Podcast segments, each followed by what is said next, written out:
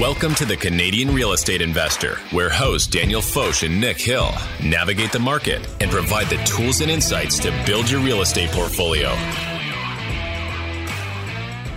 Welcome back, ladies and gentlemen, to another episode of the Canadian Real Estate Investor Podcast. I am your co host, mortgage agent, and real estate investor, Nick Hill, and I'm joined today and every day that we do this by my close friend and bootleg economist. Is that fair, Dan? Real estate extraordinaire. Sorry, that's probably not the best intro I could have done. I think legally I have to like go to school for economics to be an economist, but bootleg economist kind of works. Yeah. I think I'm I'm now a director of economic research at a real estate company called Rare Real Estate. So I've I've recently switched brokerages, uh, which is an exciting move for me, and I'm I'm really excited about the next next chapter here of my career. Yeah, it's going to be a big year. 2023, I think, is going to be a, a, good one for the team. And yes, director of economic research. Well, I mean, you're just you're just good old Dan to me. So we'll, we'll keep it at that. We have got a, a great episode today. And if you roll in the right circles or listen to the right content of this podcast, you probably would have heard this acronym before. VTB. We've mentioned it numerous times on the show, and it stands for Vendor Take Back. I'm assuming you aren't talking about Take Back the 2021 action mystery thriller with a 14% audi- audience score on Rotten Tomatoes. Did I must have missed that one? I'm not talking about that. Nor am I referring to the 2014 made for TV short film titled The Vendor, which apparently doesn't even have a rating on Rotten Tomatoes. That's like super super niche. That's a that's a cult classic in the making. Okay, well, vendor take back what then? Who is the vendor and what are they taking? Great question. You might have also heard Dan of the acronym OPM, which stands for other people's money. Yeah, what's happening with this money and who's using it for what? And where can I get some of that stuff? Oof, great questions, my friend. We are going to go into all of that today. What is a VTB? Why you need to know about them as an investor, why you should be asking for them as often as possible, the pros and cons, and OPM, we're going to touch on through it as well. It's a common strategy that's gotten popular over social media because, well, it's kind of pure clickbait. if I told you you could buy a house, no money down using OPM, you're probably going to go and explore that. So, this is OPM fits into the VTB strategy, and we're going to go through all of that in this episode. Yeah. Other People's Money is actually also an excellent book about one of the most fantastic real estate deals in New York, although relatively sketchy as well. So I would highly recommend that people check that book out. Anyway, listen closely, folks, because you may be taken aback by this informative episode. You're not even going to honor me with a laugh on that pun. You can see me shaking my head right now. okay, let's get into it here. What is a vendor take back mortgage, Dan? Yeah, from Remax Canada. Big shout out to Chris Alexander, who's a I think president there. We had him on our original podcast actually on brick and mortar before we we signed on with the Canadian Investor Network. Awesome guys. Shout out to the original podcast.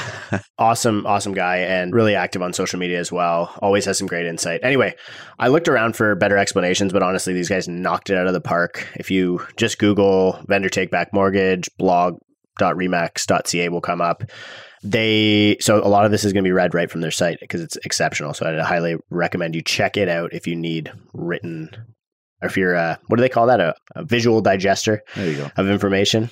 The vendor take back mortgage enables the seller of the property to become the lender for the buyer. The vendor take back mortgage provides an option when traditional mortgage setups are not an option or when the seller wishes to offer an incentive to a buyer. That would happen in what? A buyer's market. Although this might not sound like an ideal solution, there are some circumstances where both buyers and sellers might consider taking advantage of the vendor take back mortgage. It can be mutually beneficial. For sure. And we're going to go through the pros and cons of of it and even how to pitch it.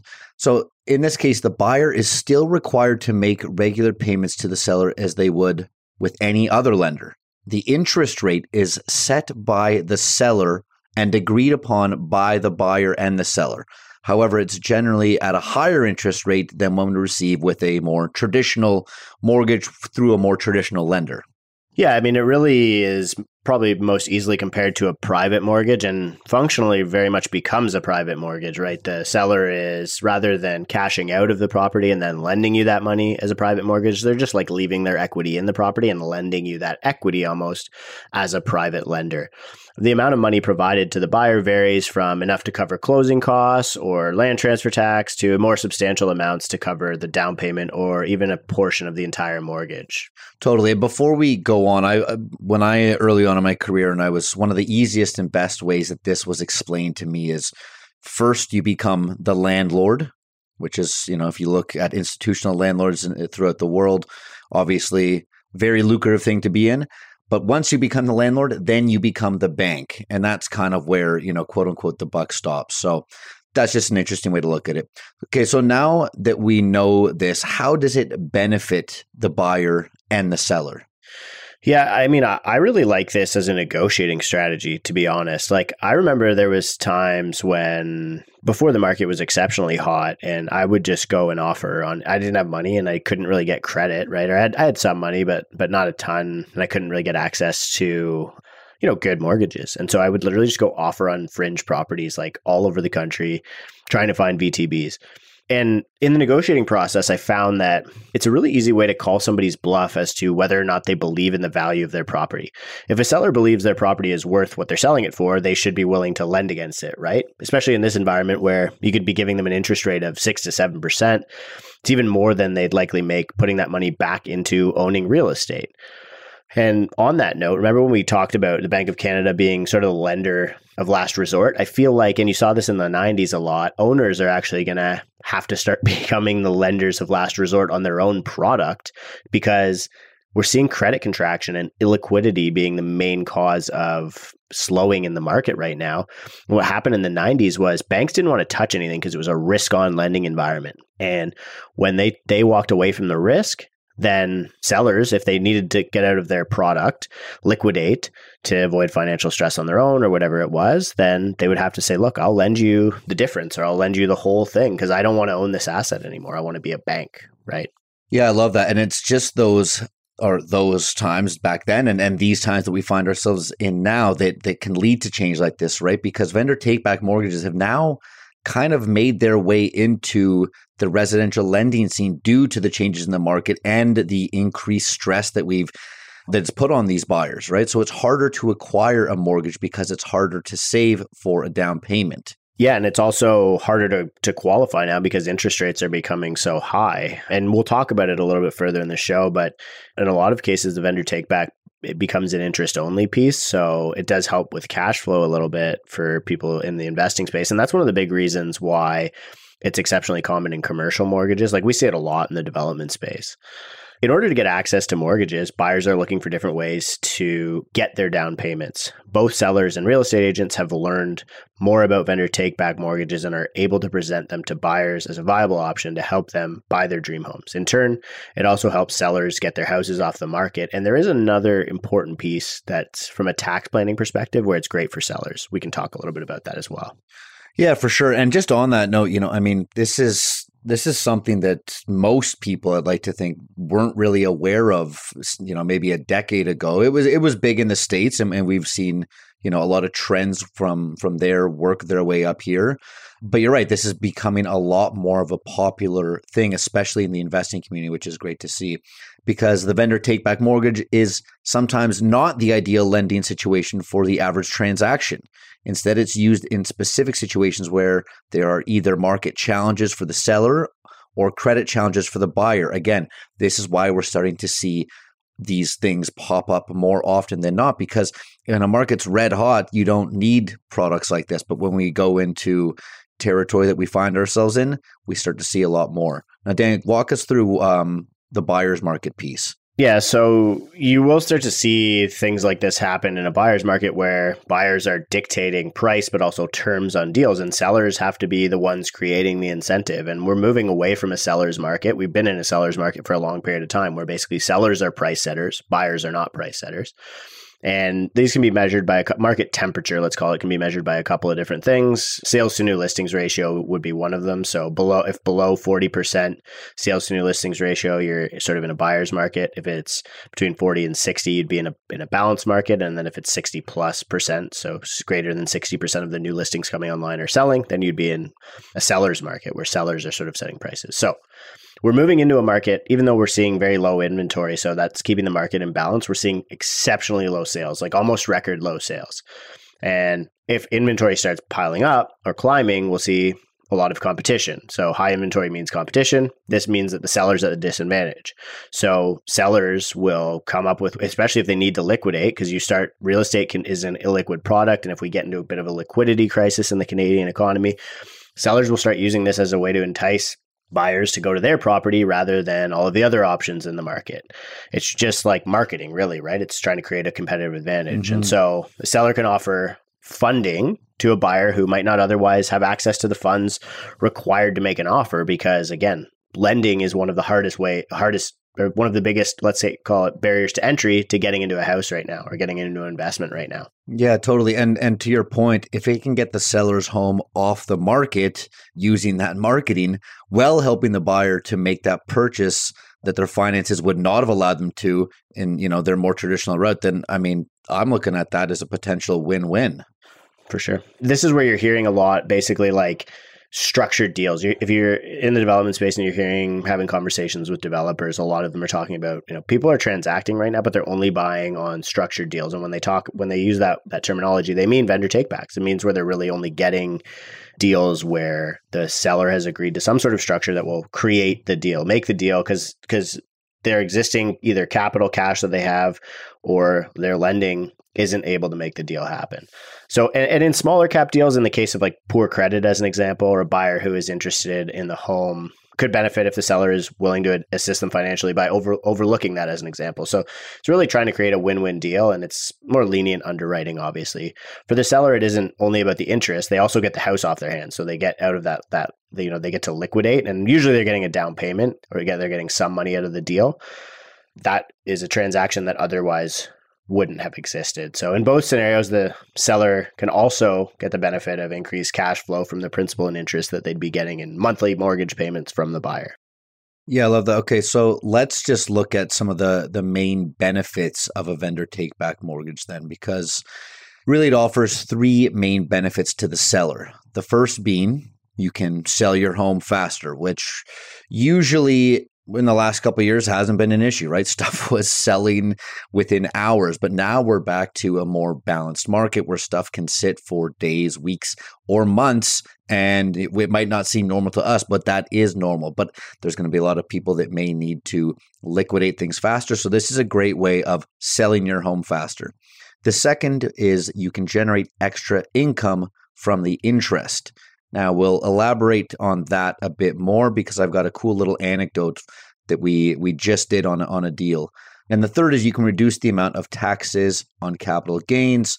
For the buyer, the vendor take back mortgage provides an additional type of financing option where you're facing down payment or credit challenges. So those are the three main options. Speed, you actually make more money and you shelter yourself against increased capital gains costs. Now, interesting little thing here. We we just pitched this on one of our deals. It was a great fit for this gentleman. Actually you don't usually go and tour a portfolio and have the owner of the portfolio tour it with you but i did and he was a great guy and he was retiring moving away and he wanted to just essentially take this chunk of money he's getting from the portfolio and put it into dividend stocks.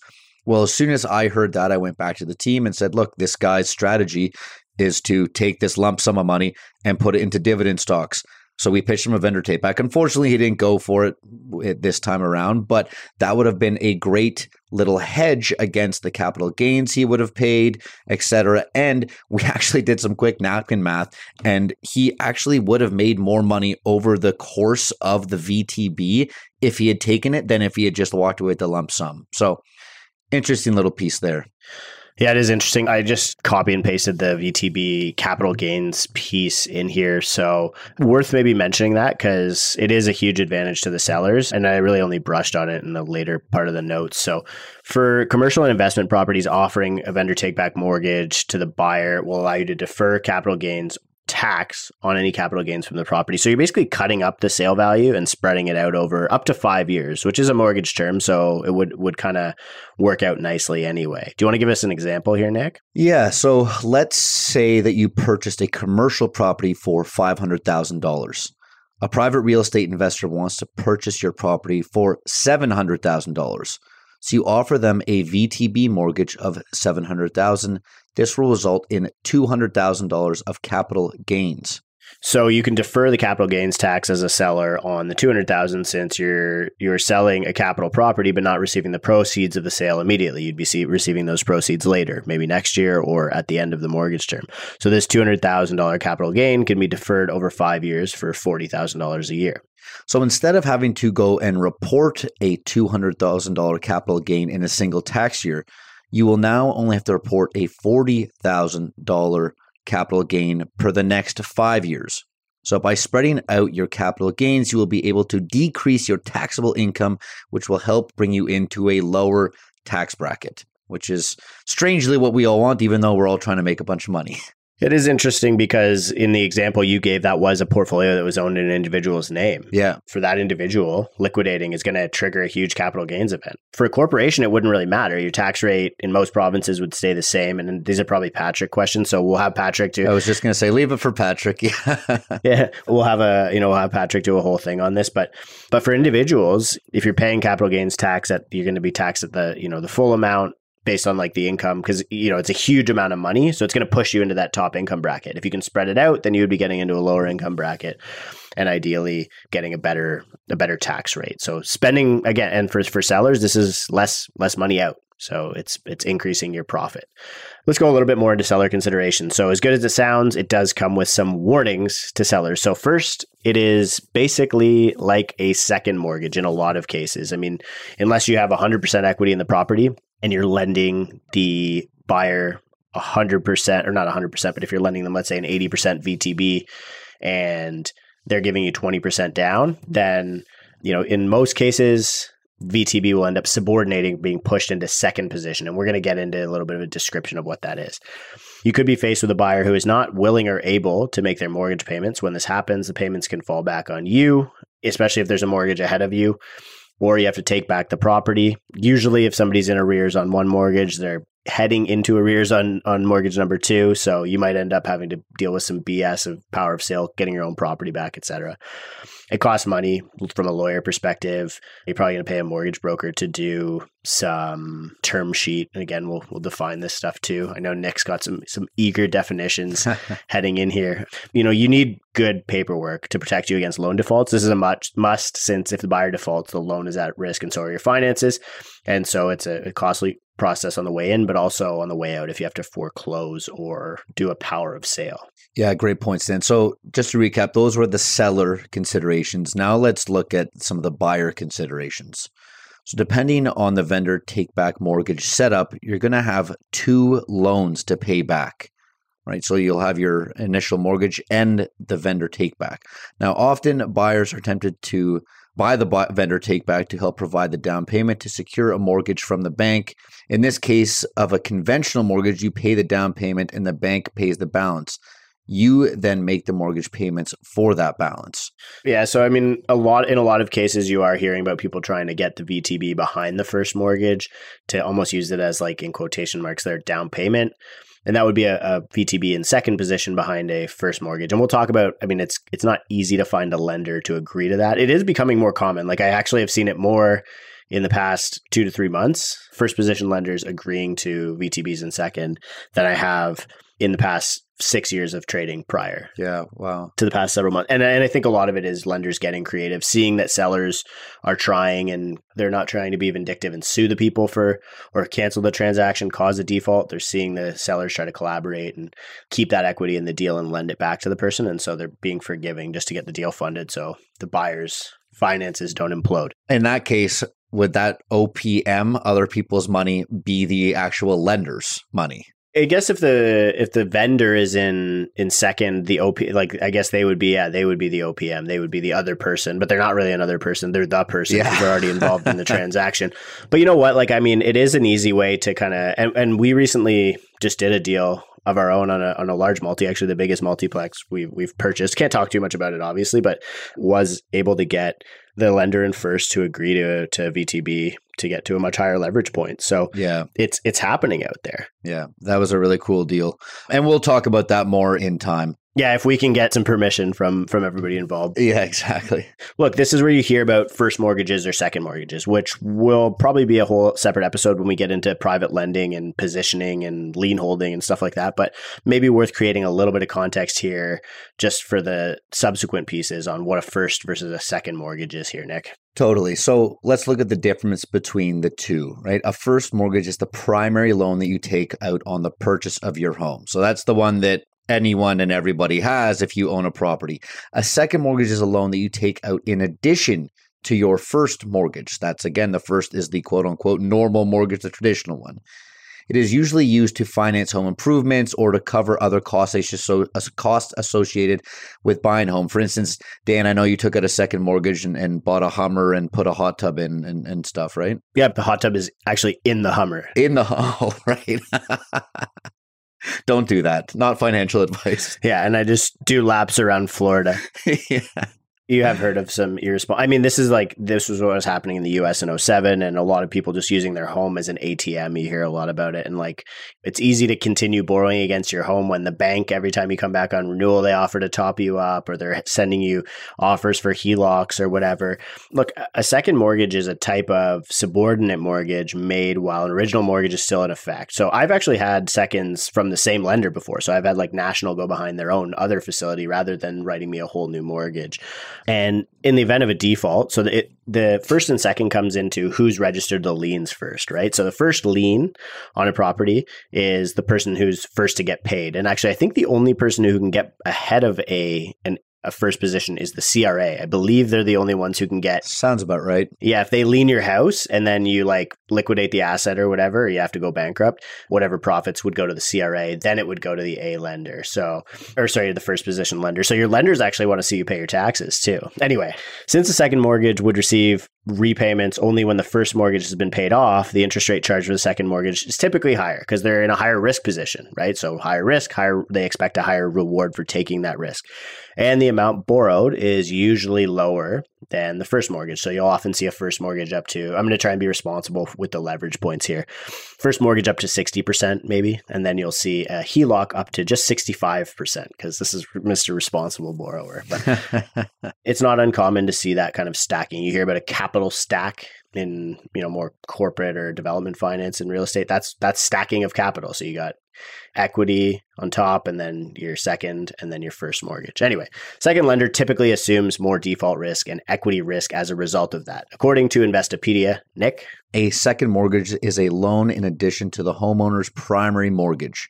HELOCs are a great example of a second mortgage. Yeah, so homeowners use them to finance large purchases like sending their kids to school, a new vehicle, levering up to buy cryptocurrencies or NFTs, going on vacation. But uh, you know, and the, the final example they use here is actually funny because this is actually probably the most common iteration, and and now it's starting to be cracked down on. I think OSFI or some of the new lending policy has been talking about trying to eliminate this, but using a down payment on a second home, so basically pulling leverage to buy the next property. And I mean, this is what everybody in the investment space talks about. This is creating that chain of leverage, but it also creates a risk position because you're like fully levered into into real estate, right? Yeah, you've got to stop the leverage somewhere or or it just, you know, the scales tip. Or the market stops it for you, like what's happening today. Uh, Yeah, exactly. Yeah, we experience exactly what we're happening right now and, and when everyone learns the hard way. Second mortgages often have a slightly higher interest rate than first mortgages, which should not come to a surprise for anyone, but they also have lower interest rates than a personal bank loan or a credit card. Yeah, so you'll often see people using seconds to pay off those things. If you're talking about debt consolidation or trying to, you know, get to a lower rate, a lot of people are using seconds for stuff like that. It can be expensive to take out a second mortgage, especially if it's a private loan, because you often have to pay upfront closing costs similar to a first mortgage, but you know, with the first it's often built into the closing of the home. Yeah, so you definitely need a decent amount of equity in your home to take out a significant second mortgage. Yeah, and it, it is hard to get to a high leverage point unless you're getting into like those really expensive interest rates. Like for example, and I used this example before, a lot of HELOCs, home equity line of credits, will only go up to 65%.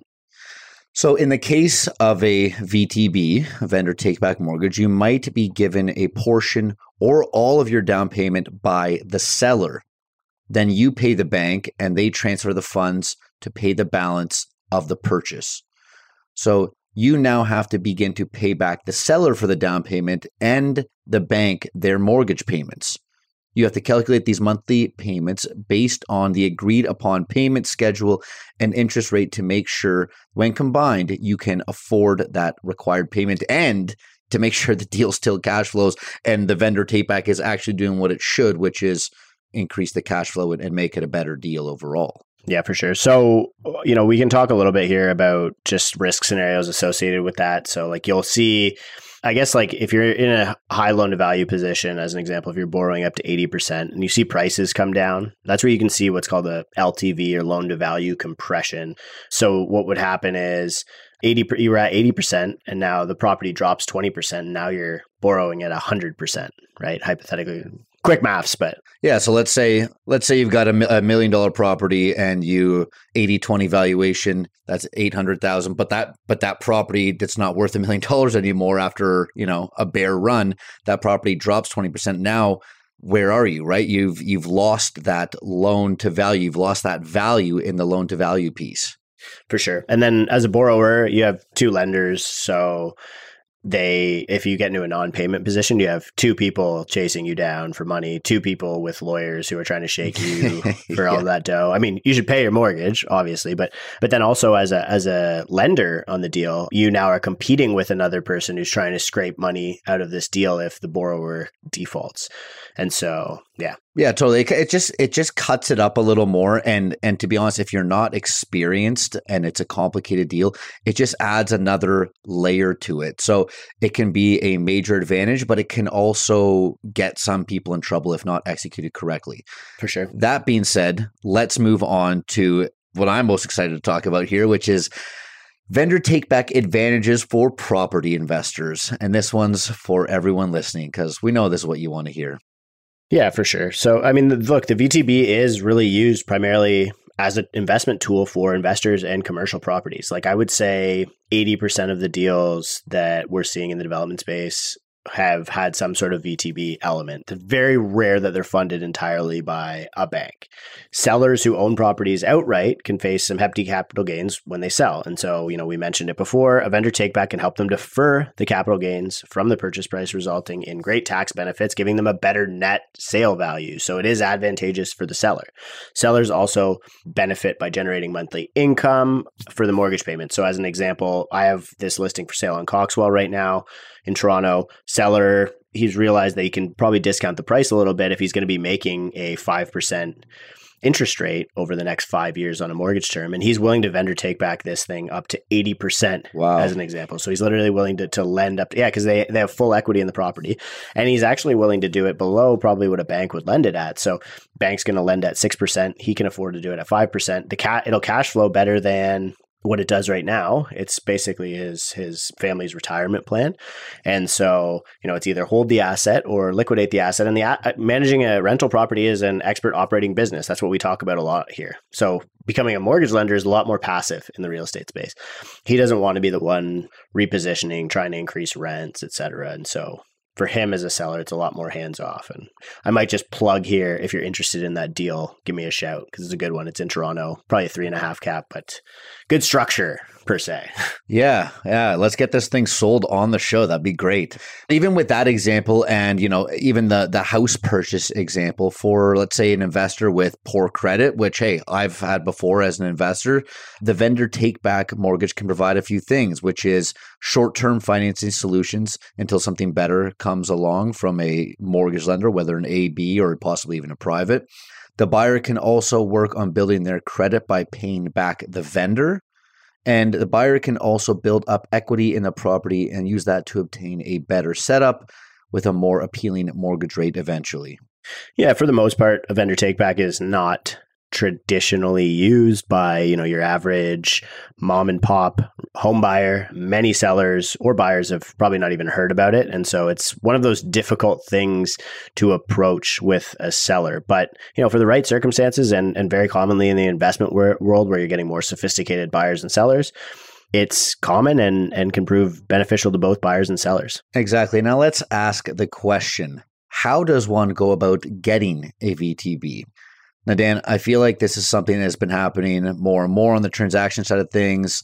We've talked about it several times in this episode, but what has also been coming up in in certain circles is how do I get a VTB? You know, everyone's now heard about it, but it's one of those, you know, it's like a unicorn. You you hear about it, it's this beautiful thing that can make your dreams come true, but how do I actually go about getting it? Yeah, I guess there's a couple of different considerations here. So, number one is like finding it. And in a lot of cases, like I've always said this, right? Good deals are are made, they're not found. You don't just like find a good deal. If it, if it was a good deal that to be found, somebody probably would have already found it. We're in an excess demand situation for the most part in Canadian real estate. So, how do you put that together? And and I think that, you know, the big thing is you just got to ask. And the question is, you know, like this is one of the fundamentals in sales. It's you don't get things that you don't ask for, right? And you ask politely sometimes. But I would say it's it's most commonly written in the APS, the agreement of purchase and sale, as a clause or in some cases a term or condition. Okay, cool. And for clarification, a clause and a condition are different. It may be easier to just think about it as a provision of the contract. So let's quickly just define all three.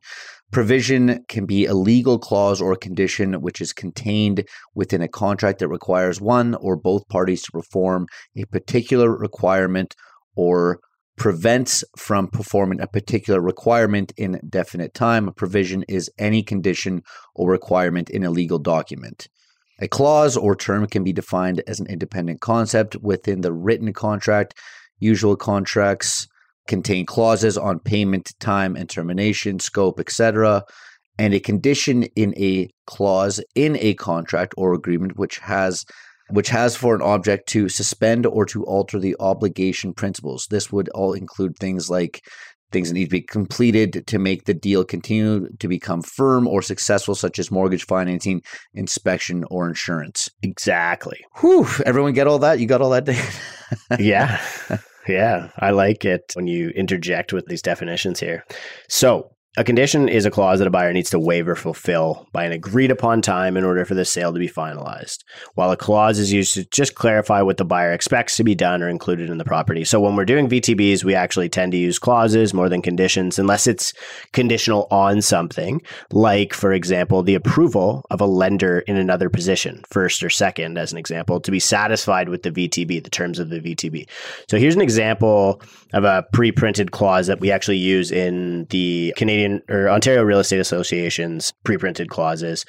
Pretty standard across the board stuff here. You might see some slight changes in terminology. So this it goes as follows: the seller agrees to take back a first or second charge or mortgage for the balance of the purchase price, bearing an interest at the rate of interest rate percentage per annum, repayable interest only on the first day of any every month. That could be any day. Then you state the payment interval, monthly, quarterly, etc., and maturing on the whatever date. That's your maturity date or the end of the term. That's an interest only iteration. Then we'll do like a blended payment iteration, which I use less commonly in VTBs. We usually do interest only, and then you try and take out the VTB as soon as possible. The seller agrees to take back a first or second charge slash mortgage or charge or mortgage. You can use whichever one you want in the amount of whatever the loan amount will be, bearing an interest rate of whatever the interest rate will be per annum, calculated semi annually, not advance repayable and blended monthly payments of whatever your monthly payment is. And you got to calculate that based on the amortization. Then it says, including both principal and interest, and to run for a term of X years from the date of completion of this transaction. This, by the way, all of this stuff we're going to have in a library for you guys, a clause library. We're going to have like a little bit of a VTB cheat sheet available. So just send us a, an email to the show and we will have a registration link as well for the forum that we're working on that we'll be announcing for beta testing very shortly but hopefully having like kind of some resources for you to copy and paste that and toss it into an agreement of purchase and sale. Yeah, and, and even above and beyond that, I think we'd like to eventually be able to, you know, help train and coach people on on how to ask for these, how to negotiate, when when is the right time to ask for them, etc. Anyways, all in good time. Reach out to the show. Get, let's get back on track. So the clause basically loosely contains all of the components of a mortgage commitment that you'd get from a bank, right? You'd have your fir- position, which is either your first or second. So that's a first mortgage as the primary lien against your real estate, taking precedence of all other mortgage. Again, this is the traditional mortgage that we all know very well. If the property is sold, or if the borrower defaults, the first mortgage is paid before any other mortgage lien on the property. We then move on to the interest rate, the proportion of the loan that is charged as an interest to the borrower, typically expressed as an annual percent of the loan outstanding. We've been over this numerous times.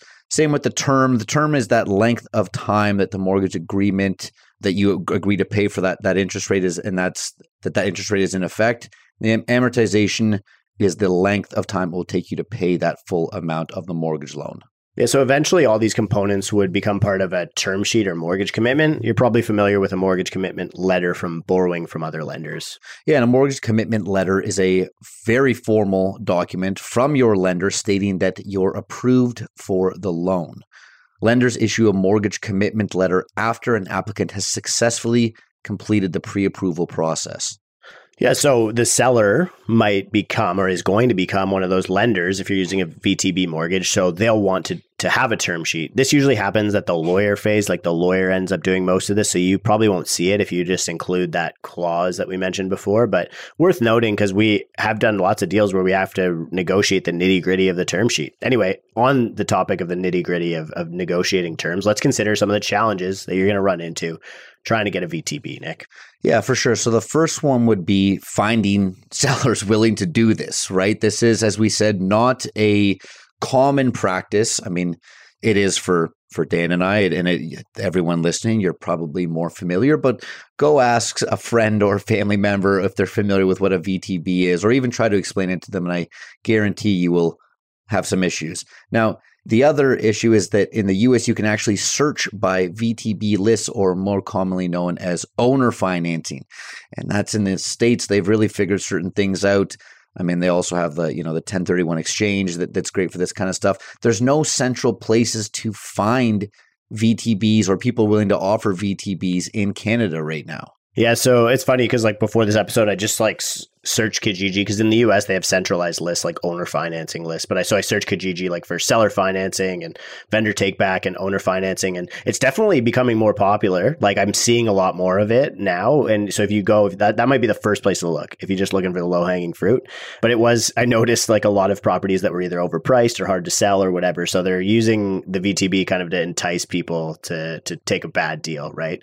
Anyway, one of the, the biggest problem you're going to run into is the seller wants all their money right away. They want to be liquid liquid. And they if they need all the money right away it's basically impossible. So the seller either doesn't have enough equity to share to leave a share of the transaction in or their equity is insufficient or, or, or sorry is sufficient but they want the money for other stuff. So you know they need all the liquidity to go and invest in dividend stocks as you used an example nick. Yeah and i mean we it's really got to be incentive for the seller to, to do it right? And in a market like the canadian real estate market for the past few years it's all a matter of supply and demand, which we spoke about earlier. So if the market is in a seller's market, again, Dan, going back to your definitions, meaning the demand is high, which has a lot of active buyers, but the supply is low, so not as many buildings are on sale, it'll be difficult for a buyer to conclude a vendor take back option. But the price offered for the building based on the market value will have a major impact too. For instance, if you have something offered 10% below market value, and you're not the only one interested in, in buying the building, your chances to achieve a vendor take back are probably pretty bad.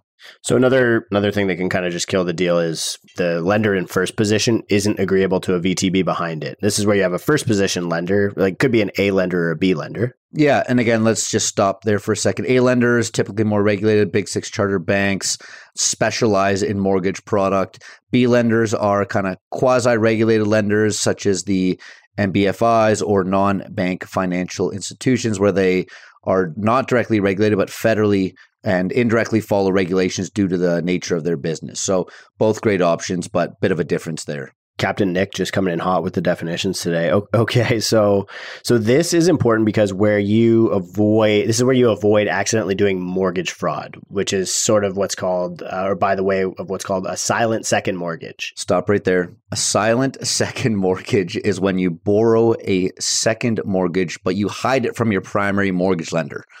So we don't like that. For example, a home buyer might get a silent second mortgage to borrow money for the home's down payment without your primary mortgage lender knowing. This is illegal. Do not do that.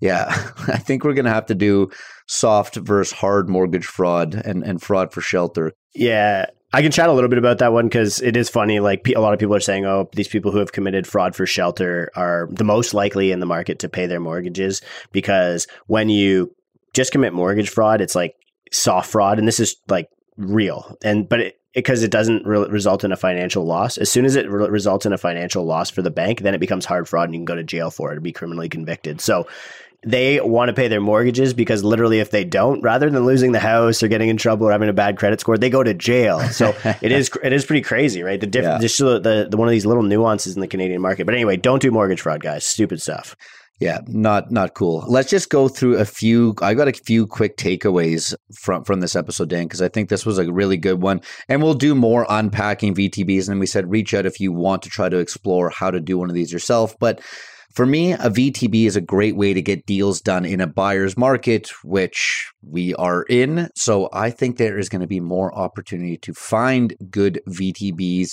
than there has been in years. The only problem is they are usually fairly hard to find because most people don't know what they are. And you've got to be good at pitching as to why they are a win win.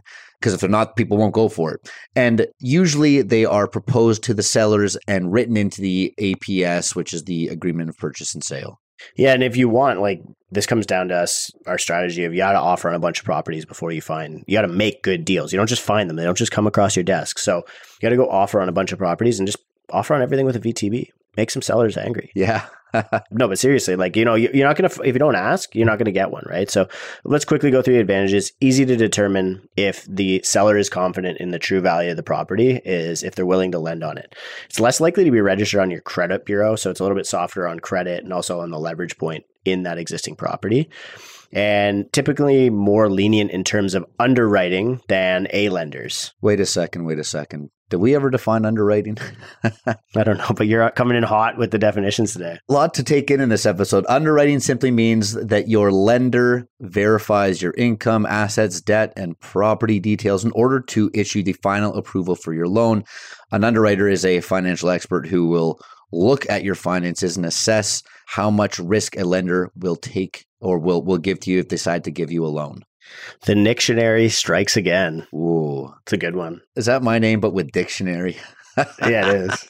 Good. We've got a Latin professor in, in a walking dictionary here. I love it. That's everything for today, guys. Thanks so much for listening. Reach out to us about this one. We know this was a lot of information. So reach out if you want to uh, chat about how to execute your first VTB. Yeah, and I think we got a wait list up now for the forum. So if you want to get let into the forum during beta, we'll put a link in the show notes. Click that, sign up. We're going to be like having online discussions about things like this where you can ask questions, interact with us, interact with other members from the community. So we want to be kind of like just growing this big indexed searchable book of knowledge that our entire community contributes to. And a lot of people have said, you know, that's where Bigger Pockets is with, you know, I think they started with a forum. People want to see that for us, really Canadian specific. And so you ask and we do the best that we can to deliver. Actually, one last thing before we wrap up, I just wanted to do a quick deal analyzer, plug this into lendlord.io. This is the deal we just bought at an 8.68% cap rate, but due to structure using a vendor take back, with the permission of the lender in first position to get up to a very high leverage point. This deal penciled out at a 50% cash on cash return. It's one of those kind of too good to be true, once in a lifetime deals. But hopefully, now with the tools that we just gave you in this vendor take back episode, maybe you can find one of those or create one of those for yourself in the future. Thanks a lot, everyone. The Canadian real estate investor is for entertainment purposes only and not financial or investment advice. Always do your own due diligence. Nick Hill is a mortgage agent with Premier Mortgage Center, license number 10317, and a partner in G&H Mortgage Group. Agent license is M21004037. Daniel Foch is a real estate broker at Royal LePage or Community Realty, a member of Royal LePage Commercial, and a licensee with the Canadian Real Estate Association, Ontario Real Estate Association, and a member of the Toronto Real Estate Board.